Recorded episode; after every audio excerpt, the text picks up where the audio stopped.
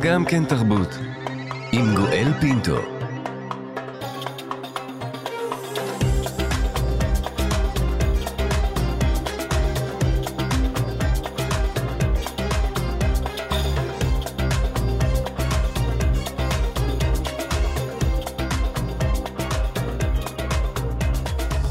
שלום שלום לכולכם, אנחנו כאן, גם כן תרבות, מגזין התרבות של ישראל, בשבוע ה-11 למלחמת שבעה באוקטובר. מנסים להשיג נחמה, להתאחד, להרגיש יחד בימים הקשים שעוברים על כולנו.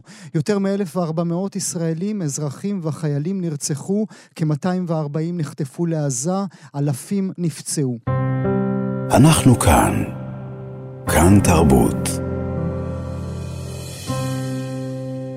ישראל במלחמה, חטופים ישראלים בעזה, מאות הרוגים במתקפת חמאס על ישראל, ובכל יום חיילים נהרגים בקרבות בעזה. אבל שם למלחמה הזאת עדיין אין. אנחנו כאן בתוכנית במעשה עצמאי קוראים למלחמה שהחלה בשם מלחמת שבעה באוקטובר, אבל זהו לא שמה הרשמי, שמה הרשמי הוא מלחמת חרבות ברזל. אבל נדמה שהשם הזה לא השתרש בלב האזרחיות והאזרחים, גם לא בפיהם, וראש הממשלה בנימין נתניהו, כך על פי דיווחו של כתב כאן חדשות מיכאל שמש, בוחן אפשרויות לבחירת שם חדש, כשהשם המועדף על ראש הממשלה הוא מלחמת בראשית, לא פחות. נזכיר, בנאומים קודמים, ראשונים של נתניהו, הוא אף התייחס אל המלחמה כאל מלחמת העצמאות השנייה. נדמה שנתניהו מבקש שם שיכניס את כולנו תחת מטריה של משהו גדול מאיתנו, משהו קיומי, משהו בראשיתי, ריסטארט, התחלה מחדש. מה שהיה הוא לא מה שיהיה. אז מה בעצם אנחנו מבקשים כשאנחנו מעניקים שמות למלחמות? האם אנחנו רק מבקשים סמן, צמד מילים, שיגרום לשומע בעוד 30, 40, 50 שנים להבין על מה אנחנו מדברים, או שאנחנו מבקשים ליצור דימוי, מיתוג עבור החיים כעת? ואם כך, מה המסרים שמועברים לנו כשאנחנו שומעים את השם מלחמת חרבות ברזל? מה אנחנו מבינים כשאנחנו שומעים מלחמת מלחמת בראשית. מה אנחנו שומעים כשאנחנו שומעים מלחמת שבעה באוקטובר, או הצעות נוספות שעלו כמו מלחמת עזה, או מלחמת שמחת תורה. שני חכמים איתנו, נברך לשלום את הדוקטור עמר דאמשה, מרצה במכללה האקדמית הערבית לחינוך בחיפה, חוקר את הזיקה בין זהות למקום בנוף הלשוני של השמות ובספרות העברית והעממית. בוקר טוב לך, תודה שאתה איתנו. בוקר טוב לכולם. ולצידך פרופסור דליה גבריאלי נורי, בוקר טוב גם לך. בוקר טוב. אני רוצה להתחיל איתך, ברשותך, פרופסור גבריאלי נורי. מה אנחנו מבקשים כשאנחנו בוחרים שם למלחמה? בואו אולי נתחיל ממה אנחנו לא מבקשים. אני חושבת שאנחנו לא מבקשים שלושה דברים. אנחנו לא מבקשים לייצר דמורליזציה, כלומר, לא היינו רוצים לקרוא לה מלחמת הטבח האיומה, או מלחמת אה, גיא ההריגה, או מלחמת על השחיטה. לא היינו רוצים לייצר דמורליזציה. אנחנו מצד שני לא רוצים ליצור גלוריפיקציה. אנחנו לא רוצים להאדיר ולייפות את המלחמה. והדבר השלישי, אנחנו לא רוצים לטשטש ולהסוות. אני באופן אישי הייתי שמחה מאוד לקבל שם עובדתי כמו מלחמת עזה. Mm. כמה פשוט, ככה הגיוני. אבל נתייחס רגע למה שאמרת, כי באמת קשה, קשה להתעלם מההצעה ל... מלחמת בראשית. אנחנו עוד נגיע לזה, אם תרשי לי, הפרופסור גבריאלי נורי, אבל. אם אנחנו לא רוצים, מנית עכשיו את מה שאנחנו לא רוצים, אנחנו לא רוצים ליצור דמורליזציה, אנחנו גם לא רוצים לעשות גלורפיקציה, ואנחנו לא רוצים לטשטש את המציאות, שזה סעיף שהוא קצת מוזר לי, אני חייב להודות, כי פוליטיקאים מאוד אוהבים לטשטש מציאות, כי ברגע שבוחרים גם את השם, בוחרים באיזה זמן הייתה המלחמה, מי היה ראש הממשלה והשרים, ואולי את זה הם לא כל כך רוצים. ובכל זאת, מה כן רוצים כשבוחרים שם? תראה, כשבחרו שם למלחמת ששת הימים, שאגב מהדהד את, כמו בראשית, מלחמת ששת הימים זה לכבוד ששת ימי הבריאה, שהתכוונו להגיד בזה שהניצחון בששת הימים היה כמו מעשה הבריאה. נדמה לי שהציע את זה קורא בעיתון מעריב מיד אחרי המלחמה, וזה שם שהשתרש. ששת הימים רצינו לשמר את הניצחון הגדול ולהשוות אותו למעשה הבריאה. Mm-hmm. שבהקשר שבו ניתן השם הזה, ששת הימים, זה, זה תפס כאש בשדה קוצים, עד כדי כך שהיום אנחנו אפילו לא זוכרים מאיפה הרעיון הזה של ששת הימים ולמה בעצם. זה השם, ששת הימים. אבל כשה, במקרה שאנחנו מדברים כאן, אנחנו צריכים להיות זהירים ולחשוב, ואני חושבת לתת שם עובדתי. שם שייתן את המהות הפשוטה בלי, בלי להוסיף מסביב, לא שלג ולא מבצע לשלום ולא מבצע עם גליל. Mm-hmm. אנחנו לא רוצים את הדברים האלה. מבחינתי, אני רוצה משהו עובדתי. Mm-hmm. הייתי הולכת על מלחמת אוקטובר או שבעה באוקטובר, אבל הערבים, המצרים קוראים למלחמת יום כיפור mm-hmm. מלחמת אוקטובר, אז אני חושבת שזה יכול לבלבל קצת את אחינו דוברי האנגלית. Mm-hmm. שזה, אז... שזה מעניין מה שאת אומרת, כי זה שאנחנו נבחר את השם שלנו, זה לא אומר שהעולם משתמש בו, נכון? גם מלחמות אחרות, בשפות אחרות, עמים אחרים, ובוודאי האויבים נגדם נלחמנו, הם בוחרים שמות משלהם. בוא נגיד שהחברים מארצות אחרות, הם יודעים יפה מאוד לבחור שמות. נזכיר רק שב-2003 קראו למלחמה האמריקאית בעיראק, קראו לה Operation Iraqi Freedom, המלחמה לחירות עיראק. Mm. בוא נגיד שגם הם יודעים להגיד שמות מאוד וזה יפים. וזה תפס? זה תפס? ככה קוראים לזה באמריקה? לא כל כך, זה כן קיים, אבל לא כל כך קוראים לזה ככה. יותר שוב הולכים לשמות עובדתיים, אבל בכל העמים, בכל הזמנים, מנפוליאון ואילך, אני חושבת, נות, נות, נוטים לתת שמות יפים, שעושים מורל, שעושים שמח, ש... יזכירו לנו לשמה המלחמה וכמה אנחנו צודקים וטובים. Mm-hmm. אני חושבת שצריך קצת נמיכות רוח, בעיקר במלחמה הזאת, שכולנו ממילא ברוח נמוכה. נמיכות רוח, אני אקח את המשפט הזה. עוד רגע אשאל אותך ברשותך, האם יש בבחירה, האם היו בעבר, האם אנחנו יכולים ללמוד מההיסטוריה שיש בבחירה גם הטיה פוליטית, אבל זה בעוד רגע ברשותך.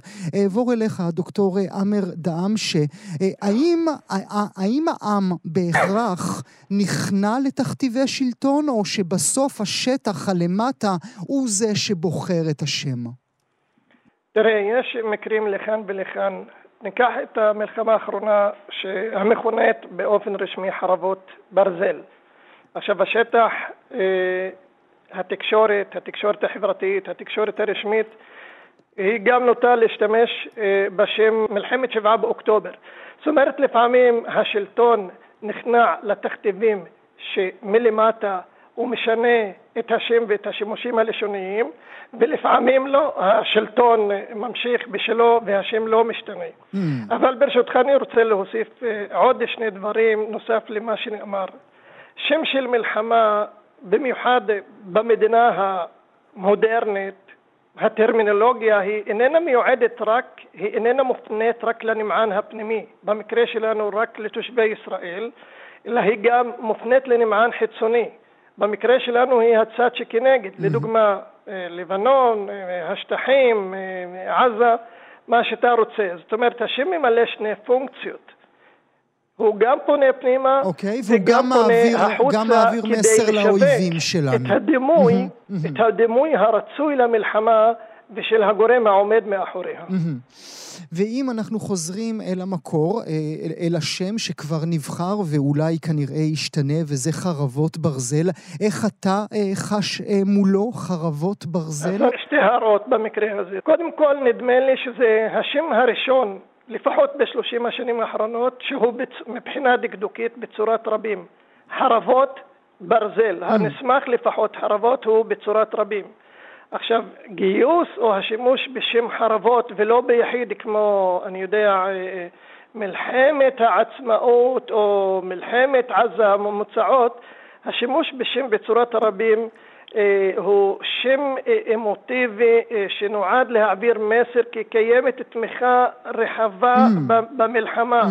זאת אומרת, כדי לגייס הנמענים לתמוך במלחמה. עכשיו בואו נתח מבחינה סימנטית, חרבות הם כלי מלחמה דסטרוקטיבי, אה, הרסניים מאוד. החרבות אינם חרבות של עץ אלא של ברזל. הברזל מתכת כבדה שהשימוש בה עלול להסיב נזק משמעותי ועוצמתי. וכאן מגיע המסר המופנה לצד שכנגד, לפיו המלחמה הזאת תהיה עוצמתית מאוד וכרוכה אה, בנזקים.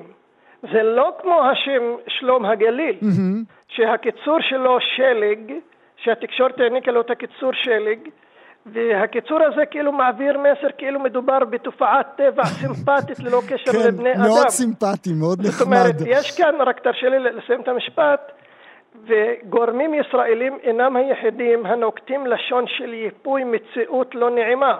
זאת אומרת, כאשר הצבא האמריקאי הטיל את פצצות הגרעין על הירושימה ונגסקי ביפן בשנת 1945, הוא כינה אותם בשם ליטל בוי. שים לב, ליטל בוי, שם של מבצע שבו מטילים פצצות גרעין על הירושימה. עכשיו, ניקח עוד דוגמה, היא הזכירה אה, אה, החוקרת המכובדת פרופסור אה, דליה נורי, תופעות טבע ואמרה שמות יפים. עכשיו זה גם לא רק ישראל, גם במלחמת העיראק השם הראשון שניתן הוא דזרט סטורם, סופה במדבר. Mm, כן. הכל טבע, ומלמדת אותנו הפרופסור דליה גבריאלי נורי, שבכלל הטבע נכנס המון למלחמות, נכון? בראי ההיסטוריה. אה, עד כמה שאני בדקתי, שליש משמות המבצעים שלנו באים מהטבע, ועם שמות יפהפיים כמו גשמי ברכה, גשם ראשון, קשת בענן, יש גם מבצע תרנגול וכיוצא באלה. אני חושבת שהסיבה אה, לתת שם, לבחור שם מן הטבע, זה קצת לצורך טבעון המלחמה, נטורליזציה. לתת לנו קצת הרגשה אולי שמלחמות זה לא משהו שאנחנו יכולים באמת לעמוד מולו, זה כמו איתני טבע, זה כמו צונאמי, זה כמו רעידת אדמה, אז ככה יש לנו גם מלחמה, מלחמה זה חלק מהטבע, ושאלת קודם מה האפקט הפוליטי, מה, mm-hmm, מה, mm-hmm. באיזה אופן זה משרת הפוליטיקאים. אז אני חושבת שלתבען את המלחמה זה משרת מאוד יפה את הפוליטיקאים. אני חושבת שדעם שאמר, שעמר אמר דברים אה, נוקבים מאוד חשובים על השם חרבות ברזל, אני רוצה רק להזכיר בהקשר הזה משפט ששמעתי אה, מאימא, אם שכולה, בשבוע הראשון למלחמה, היא ביקשה שעל הקבר של בנה לא ייכתב, ייכתב או ייכתב, ייכתב, שלא ייכתב. ייכתב, תודה, כן. אה, נפל במבצע חרבות ברזל, היא אומרת, הבן שלי לא סמוראי, הבן שלי נפל במלחמה. וואו. אני חושבת באמת, זה, אני זוכרת את הדוגמה הזאת שנחרטה בי, אה, היא אמרה, הבן שלי נפל במלחמה, תקראו לזה בשם פשוט, הוא לא, הוא לא ברזל, הוא לא, אני לא רוצה להדהד כאן לא את הוויקינגים, ואני לא רוצה להדהד איזה הוד קדומים של אה, מלחמות עבר וחרבות. זה כאן ועכשיו, זה עצוב מאוד מאוד, אנחנו לא נשבר, אנחנו חזקים, אבל בואו, כמו שאמרתי בהתחלה, לא נייפה, mm-hmm. לא, לא נעצים את הדכדוך, אבל גם לא נטשטש את הדברים.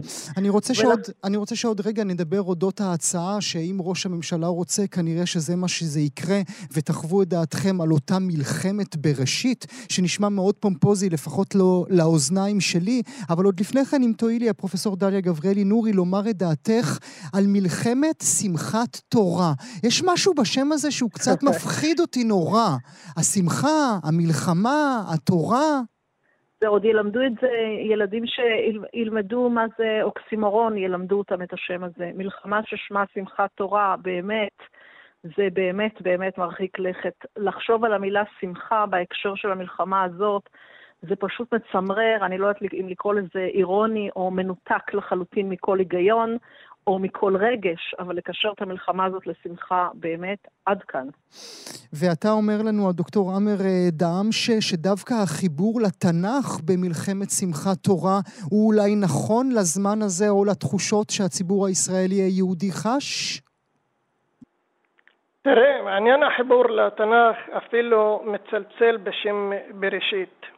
עכשיו, בראשית, אה, אם תרשה להתייחס לזה, כאילו הפותחת את ספר התנ"ך פירושה התחלה של חיים חדשים עלי אדמות. עכשיו, זאת אומרת שם זה מנכיח את גורם הזמן כממד מרכזי. הוא פונה לעבר, לזמן איכות. עכשיו, השימוש בביטוי להתחיל מבראשית טומן בחובו פרידה ממה שהיה ומעורר תחושה חיובית כנוטציה קונסטרוקטיבית. Mm-hmm. ואני רוצה להגיע לנקודה שאולי מטרת השם שמציע ראש הממשלה היא להעביר מניפסט לפיו תושבי הדרום, עוטף עזה, אה, מצפים או יתחילו מציאות חדשה ללא התוהו ובוהו שהיה קיים לפני שבעה באוקטובר. ייתכן שזו אחת המטרות. אני רוצה להוסיף עוד הערה ברשותך. העובדה שראש הממשלה רוצה לשנות את השם אחרי כ-80 ימים. מהתחלת המלחמה היא לדעתי רמז לכך כי סיומה של המלחמה איננו, איננו קרוב. וקצה של המלחמה איננו קרוב ולכן הוא מחפש שם למלחמה, סימן שהמלחמה תימשך עוד ימים. זאת אומרת, השם, השימוש הלשוני מעיד כאן גם על אה, כוונת הדובר לעתיד לבוא. מעניין, מעניין. למרות שאנחנו כן יכולים ללמוד, הפרופסור דליה גבריאלי נורי, מההיסטוריה שלנו, ורצוי שכולם ילמדו היסטוריה, שהם מבצעים, מלחמות, ככל שהדברים הלכו והסתבכו, כמו שאמר לנו עכשיו הדוקטור עמר דהאם, שהשמות השתנו. מבצע שלום הגליל הפך למלחמת לבנון, כי כבר התבוססנו שם בתוך הבוץ הגדול. גם מלחמת לבנון השנייה היא בכלל התחילה... התחילה בתור מבצע שכר הולם, שזה אלוהים ישמור על. כולנו. אז, אז זה לא יוצא דופן ששמות משתנים במהלך לחימה. אני חושבת שוועדת הסמלים והטקסים קבעה באופן רשמי את השם מלחמת לבנון השנייה רק במרץ 2007, כלומר שלושת רבעי שנה אחרי המלחמה, ורק לקראת הטקסים של אה, אה, יום העצמאות היה צריך לתת לה שם רשמי. בהחלט מלחמות משנות, אני חושבת שמלבד השם אה, אה, שכר הולם, קראו למלחמת לבנון השנייה גם מלחמת, מבצע שינוי כיוון. אנחנו צריכים בכלל לדבר בהזדמנות, אה, אולי להקדיש 17 תוכניות רצופות על למה אנחנו קוראים לזה מבצע, ומה כל העניין הכלכלי הזה של בנק מטרות, עסקאות עם חטופים, כל המטאפורות וכל השדה הסמנטי שבא מתחום המסחר. בכלל עושה לי צמרמורת בכל הקשור למלחמה. אני הייתי מציעה מאוד לנתק את העניין הזה של מלחמות וכלכלה ומסחר. זה עולם מטאפורי שמאוד אוהבים אה, מנהיגינו להשתמש בהם, וזה מצער מאוד. אז הנה... אה, אני כבר מזמין אותך ל-20 תוכניות נוספות, כבר קבענו. 17, 17, אין לי מה להגיד יותר. אבל אמרי דעתך אה, לסיום השיחה שלנו אודות בראשית? בראשית אני רק אזכיר שהחללית בראשית התנפצה. ו... אוי, אלוהים, את באת נכון? לבאס, כן. באתי לבאס, אבל הנה, עמר, עמר ירים לנו. יאללה, עמר, תרים, תן כמה מילים. לא, לא, רגע, תמשיכי, תמשיכי את המחשבה שלך רגע, אודות ה... המחשבה, אני חושבת שעמר אמר דברים מאוד נכונים. בראשית נותן לנו התחלה חדשה, אני לא הבנתי התחלה של מה. אני, זה מנסה להשכיח מאיתנו את כל מה שהיה, כאילו לפני זה היה תוהו ובוהו, אבל עכשיו אנחנו הולכים, נהיה משהו חדש. Mm-hmm. מה חדש? Mm-hmm. איזה חדש? מה יהיה חדש בעזה? איזה עולם חדש נבנה? על מה אנחנו מדברים פה? יש לפנינו דרך ארוכה מאוד, וצר לי, אני לא יכולה להיות היום... מיתוג, מיתוג, מיתוג. מלחמת בראשית זה מיתוג. זה נכון. פשוט מיתוג, זה לא דבר אחר. אה, הפרופסור, הדוקטור עמר דהאם, שמילת סיום שלך, ברשותך. מילת סיום, עצם הדיון בתקשורת על השמות, עצם הניסיון לשנות את השמות, הוויכוח בשמות באמצעים החברתיים, בסושיאל מדיה, זה אומר שהשמות והלשון אה, חשובים. מאוד במדינתנו, ובכוחם של השמות ושל הלשון נהפכת המציאות לבעלת משמעות רצויה בעיני המשיים, משמעות שאיננה בהכרח הולמת את המציאות שמחוץ לשמות ואיננה הולמת אה, את הנטייה, את נטיית הלב של הציבור. מרתק. הפרופסור דליה גבריאלי נורי והדוקטור עמר דהאם, שאני מודה לשניכם שהייתם איתי הבוקר. תודה רבה. שלום, יום טוב, כל טוב. אנחנו כאן. כאן תרבות. על מאות אלפי הפליטים העקורים מבתיהם, מהקיבוצים, מהמושבים, מהדרום ומן הצפון נדבר כעת. רבות ורבים מהם נמצאים זה שבועות בבתי מלון, בבתי חברים, בקהילות שעטפו, שאימצו אותם ומוצאים, ומוצאים עצמם בסיטואציה של חיים זמניים. אבל לא סתם חיים זמניים, אלא גם חיים זמניים עם אנשים אחרים, קהילות אחרות, כאלה שאולי הם לא בהכרח חולקים איתם את אותו סגנון חיים, את אותם אמונות. אמונות, את אותם ערכים. האם אנחנו צפויים להתנגשויות בתוך הקהילות האלה? ננסה ללמוד מן העבר ונעשה זאת עם מי שהדוקטורט שלה עסק במעברות. על בסיסו היא גם יצרה את הסדרה מעברות, כאן אצלנו, בכאן תאגיד השידור הישראלי, ושתשתתף מחר במושב ערבות הדדית במבחן, במסגרת כנס ירושלים למסורתיות של יד יצחק בן צבי. נברך לשלום את הדוקטור הילה שלם בהרד, מבית הספר למדעי התרבות באוניברסיטת תל אביב. בוקר טוב לך. בוקר אור. תודה, תודה רבה שאת נמצאת איתנו. אז כמובן, המצב איננו אותו מצב. הכלכלה איננה אותה כלכלה, החיים אינם אותם חיים. אבל האם אפשר למצוא קווים דומים בין המעברות של אז לקהילות המפונים היום? כן, כן, אפשר למצוא קווי דמיון, ולמעשה הקו שמקשר בין שני האירועים הדרמטיים האלו הוא החיים במרחבי מחיה זמניים של אזרחים ישראלים אה, שנמצאים של, לא בביתם, לא במרחבים המיידיים שלהם, לא עם הקהילות המלאות שלהם, ולמעשה אה, נאלצים לייצר מציאות חדשה. כמובן שיש הבדלים גדולים מאוד, בשנות ה-50 במעברות העולים החוויה היא חוויה מטלטלת מאוד של קהילות שלמות שמגיעות מארצות מוצא, מיותר מ-16 ארצות מוצא, ומתכנסות אה, לתוך מרחבי מחיה שהם זמניים בכל מובן שהוא, אוהלים, בדונים, אסבסטונים, פחונים, אה, אין להם את היכולת לקיים חיי יומיום פשוטים ורגילים שהיו מורגלים אליהם בארצות המוצא שלהם, mm-hmm. אין להם את האפשרות לפולחן דתי, אין להם את האפשרות לממש את המסורות אה, ואת התרבויות שלהם, והם נמצאים בתוך איזושהי סערה חברתית אה, שכפופה להנחיה של הממסד, אה, ובתוך המציאות הזו, האזרחים האלו מקיימים הלכה למעשה את, ה, את הרעיון היהודי הקדום, קיבוץ גלויות. Mm-hmm.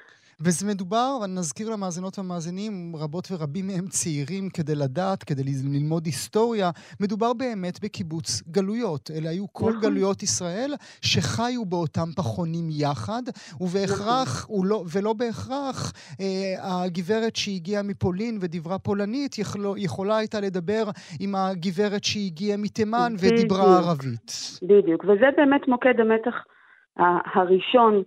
אה, ש, ש, שאני ביקשתי לפרק, ואני חושבת שהוא באמת יסודי, והוא עניין השפה. Mm-hmm. איך אנשים מדברים אחד עם השני, איך נשים מדברות אחת עם השנייה. בעצם יש פה איזשהו אה, אה, קושי מאוד בסיסי. אני גיליתי שהייתה בכל מעברה שפה ייחודית למעברה, העולים והעולות ממש פיתחו שפה של המעברה, אני קוראת לה שפת גשר. הבסיס לרוב היה עברית, צריך לזכור שרוב mm-hmm. היהודים הגיעו, הגברים עם ידע של עברית לכל הפחות אה, של תפילות, גם נשים הגיעו עם איזשהו ידע מסוים בעברית, אבל היה איזשהו עירוב של יתר השפות ותמונה מאוד ייחודית של שפה בכל אחת ואחת מהמעברות. אבל המתח הלשוני הוא מתח פרקטי.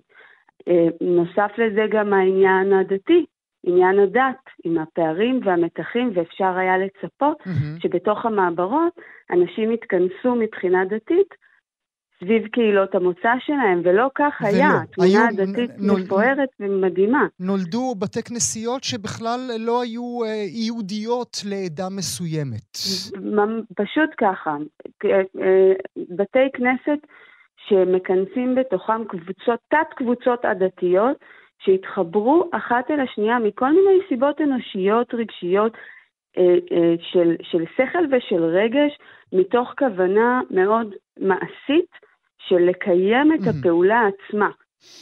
Uh, כמובן ש, שמתחים נוספים נסובו סביב סוגיות של, של עבודה, של חינוך, של, של כל מיומנויות יום-יום וחיי היום-יום בתוך, בתוך המעברות. אבל, אבל אם, אם כן. עד עכשיו שוחחנו על אה, במה זה לא דומה ל-2023, בואי נתקדם בזמן ונשאל במה זה כן דומה. זה כן דומה אה, בשתי צורות. הצורה הראשונה היא הצורה אה, שמדברת על האנשים עצמם, על האנשים, הנשים והילדים שמגיעים אל מרחבי מחיה זמניים, מה, מהמושבים, מהקיבוצים, מהערים, מהעיירות, ומתכנסים לתוך מרחב שבו בעצם צורך אחד מקבל מענה מיידי. מיטה לישון בה וגג מעל הראש. עכשיו, נכון, יש הבדל בין פחון ובדון לבין חדר במלון או באכסניה, אבל להיות באותו החדר.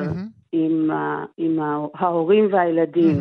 ההיעדר של מטבח, mm-hmm. משלך. זה, mm-hmm. זה, זה, זה, זה, אי אפשר להמעיט בחשיבות של הדבר הזה לחיי יום-יום. אנשים ש, שאין להם את היכולת לקיים את עצמם ברמה הפרקטית ביותר, להכין לעצמם ארוחה או לילדים שלהם, והצורך באיזושהי פרטיות, mm-hmm. וגם הניתוק מה, מה, מהמרחב אה, שאתה חי בו. אז נכון שזה מלון וברור שזה זמני, בניגוד למעברות ששם האמירה הייתה שמדובר בפתרון זמני, אבל ברור היה די בתחילת הדרך שזה הולך לקחת הרבה מאוד שנים, וזה באמת לקח הרבה מאוד שנים. אבל פה גם החודשים שחלפו בוודאי מרגישים נכון, עבור אותם אנשים נכון, כשנים... ואנחנו לא רואים איפה, איפה הסוף של זה. ואנחנו לא רואים איפה הסוף של הדבר הזה. האם נכון. בתוך הקהילות האלה, אם אנחנו חוזרים רגע בזמן אה, לשנות ה-50 כדי להבין את 2023, האם נולדו התנגשויות? בוודאי. זה, זה הרבה מאוד התנגשויות. Uh, המתח והסכסוך היה חלק אה, בלתי נפרד מהיום-יום, ובצדק, זה, זה, אה, זו התנועה האנושית ההגיונית. העניין הוא שבמעברות בפרק זמן קצר מאוד, מסוים וחשוב, המהגרים, המהגרות, העולים והעולות, הצליחו לגבור במידה מסוימת על הסכסוכים האלו ולקיים איזושהי אה, מציאות mm-hmm. חברתית יחסית נורמלית. זה נגמר עם פעולה של הממסד. ההתנגשויות היו בין הקהילות או בין אח לאחיו? ההתנגשויות, יפה. ההתנגשויות העזות ביותר היו בתוך הקבוצות הדתיות עצמן. עצמן. זאת אומרת, עצמן. עיראקים רבו עם עיראקים? אה, דוזים עיראקים רבו עם כורדים עיראקים, חב"נים עם צנענים. אה, בתוך הקהילות היו, המתחים האלו הם מתחים אה, ארוכי שנים.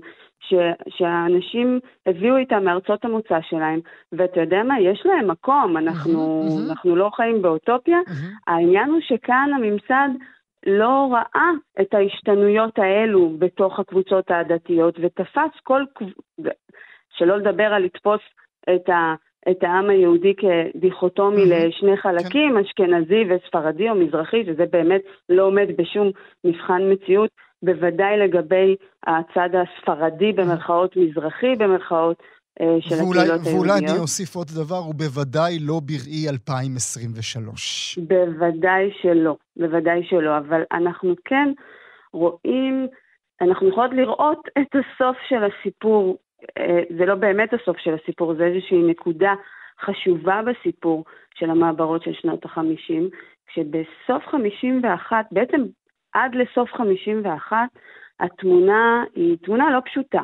זה שיא במספר הדרים והדרות במעברות, ובאמת המצב הוא קטסטרופלי ו- ומחפשים כל הזמן פתרונות, mm-hmm. אבל האנש, אלו שחיים בתוך המעברות מצליחים לייצר איזושהי מציאות שיש בה מימד נורמלי, יש שם זיק של תקווה. Mm-hmm. ובסוף 51 האשכנזים יוצאים מהמעברות, יוצאים ומוצאים מהמעברות.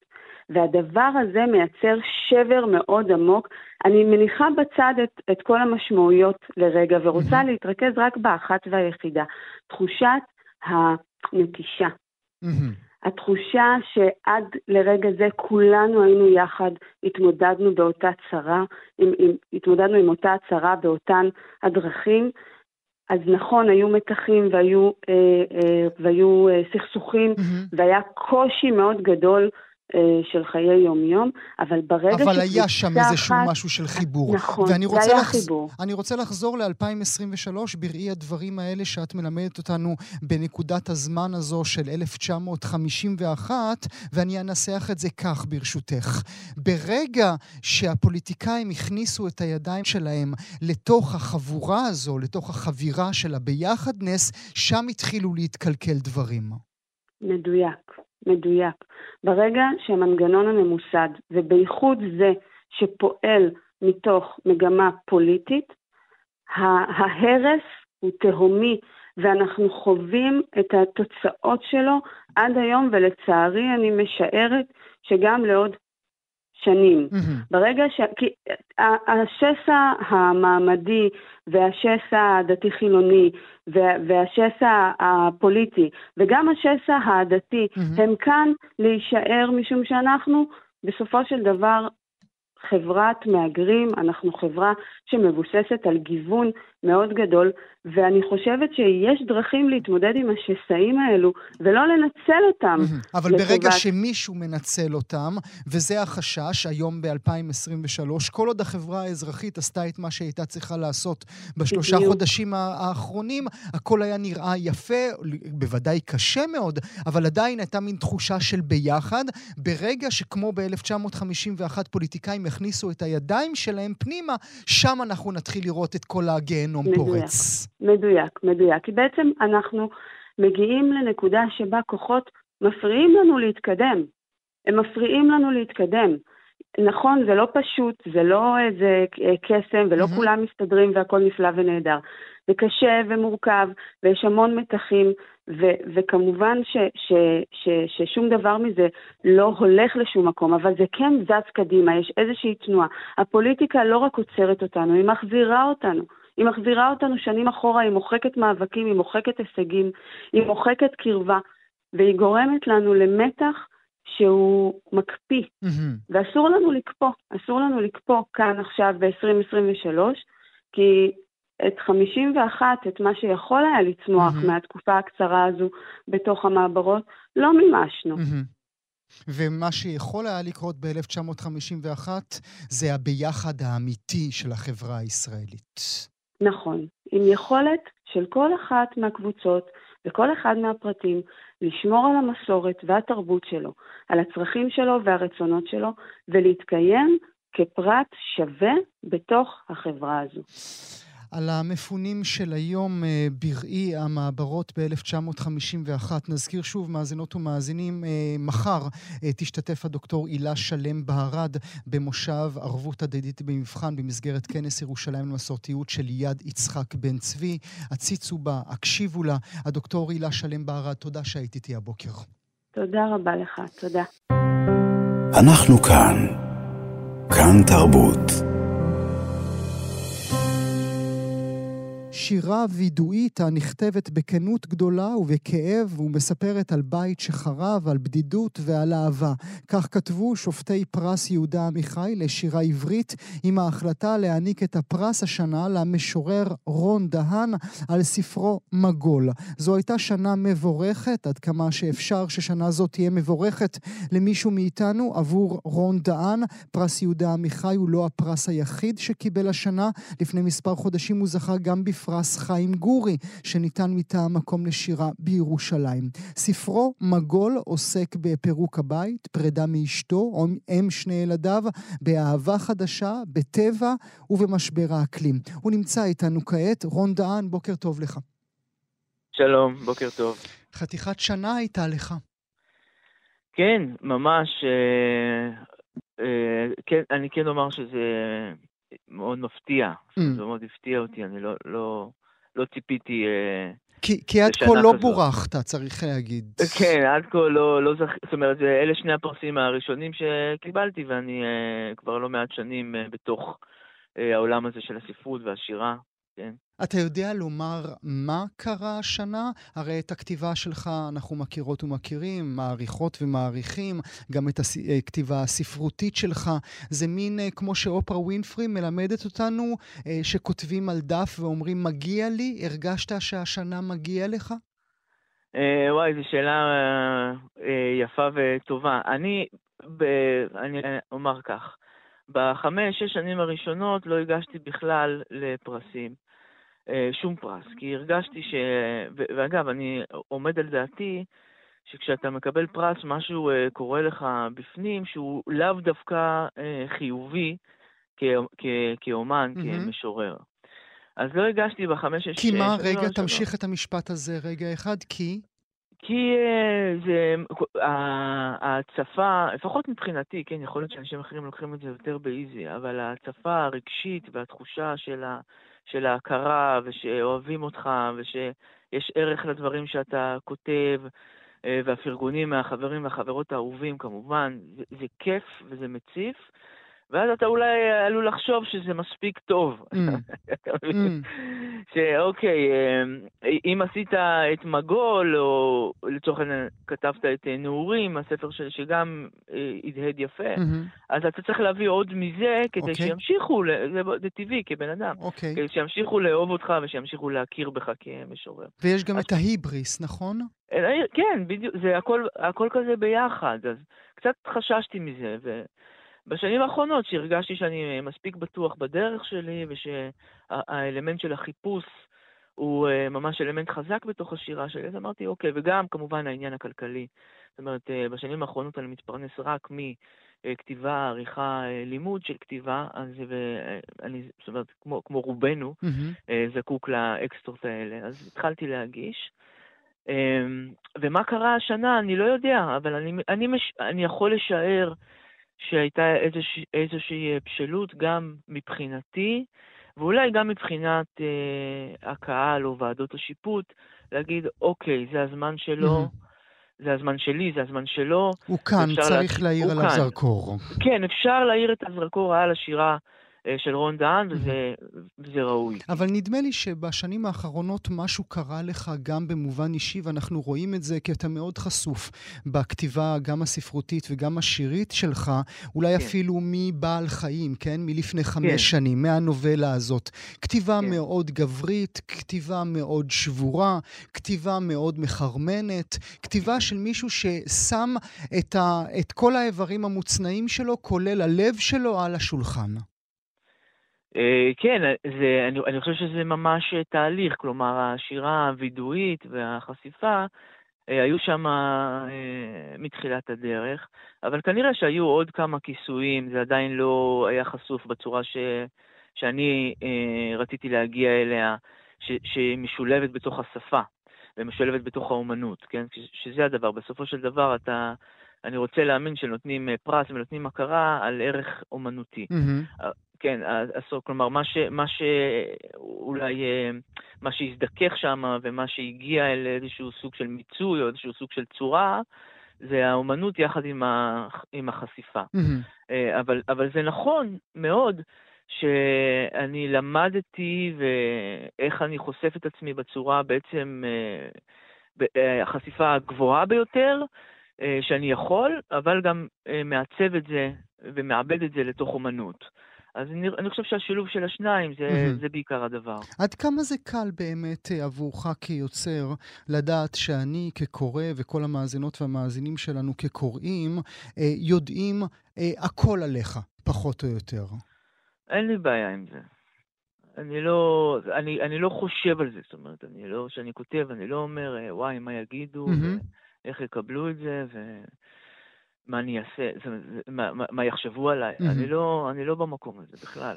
אבל כן, זה מצריך אה, ממך איזושהי גם הלקאה עצמית. אה, כמו שאתה כותב באחד השירים, כל מה שעשיתי, למעני עשיתי, חקרתי את גופי כמו קולוניאליסט טיפש.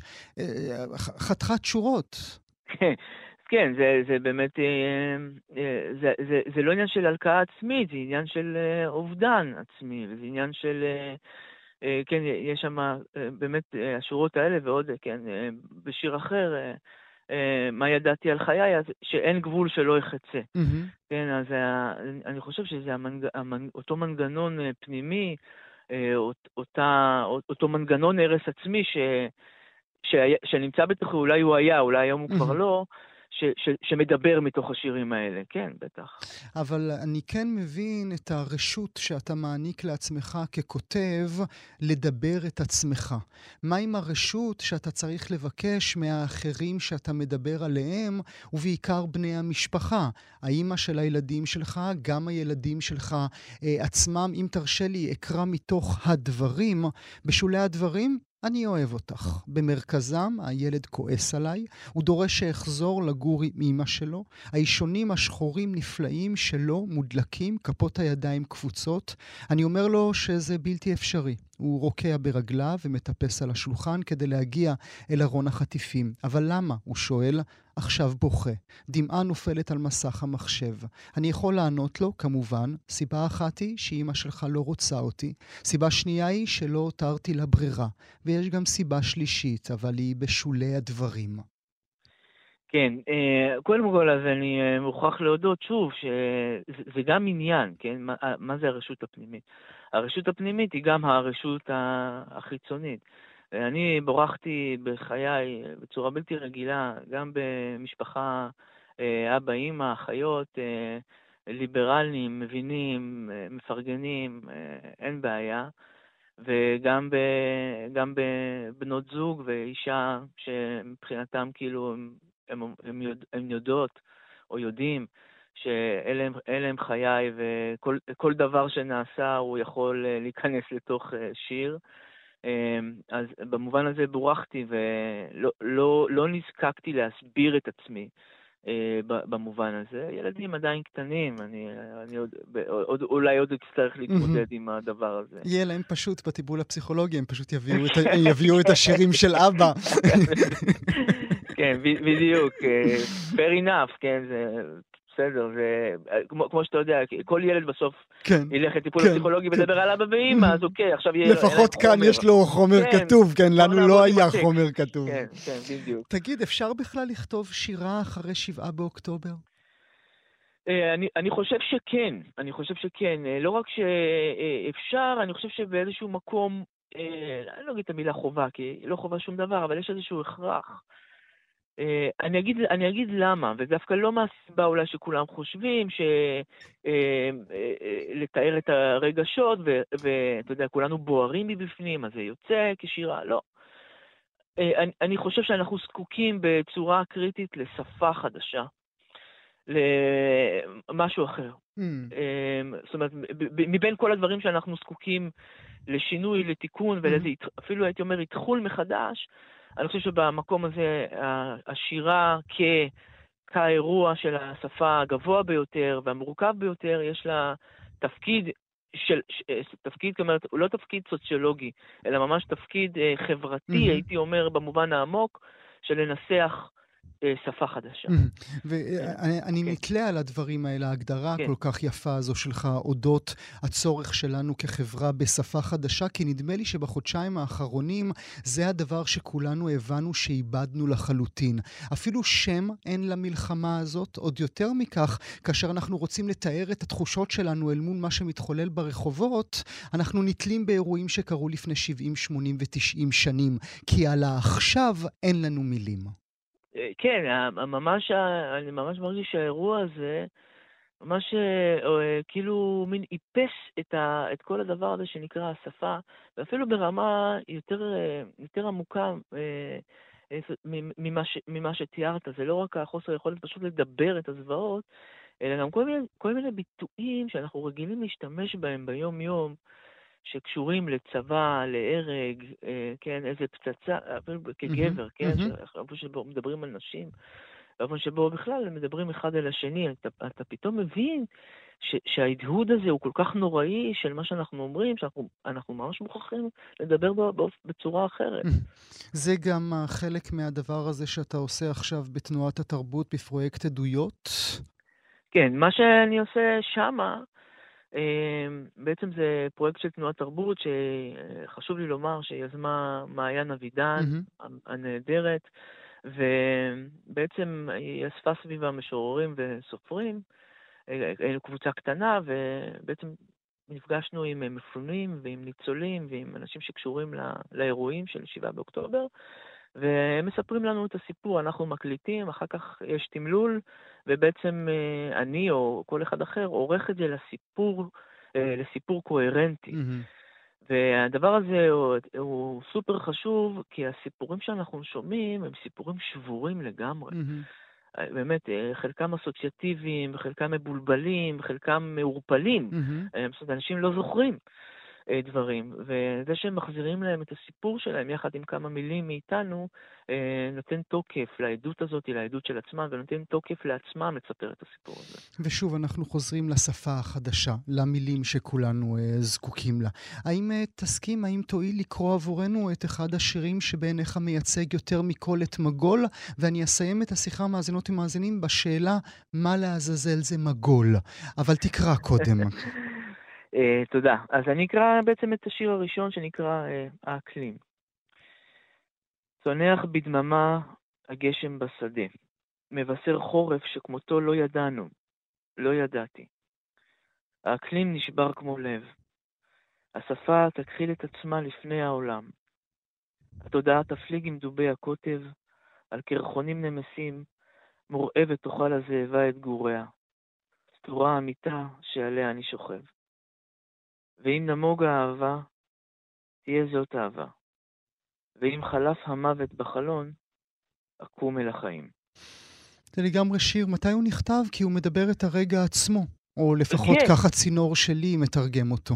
אה, כן, תודה. אה, לא, הוא נכתב כמובן לפני ה-7 באוקטובר, אבל עכשיו, אתה יודע, אני חשבתי באמת שהמשפט האחרון, ואם חלף המוות בחלון אקום אל החיים, אבל פתאום מהבית הראשון אה, מבשר חורף שכמותו לא ידענו, לא ידעתי, פתאום אה, יותר מהדהד לי את, ה, אה, את הדברים שקרו ב-7 באוקטובר.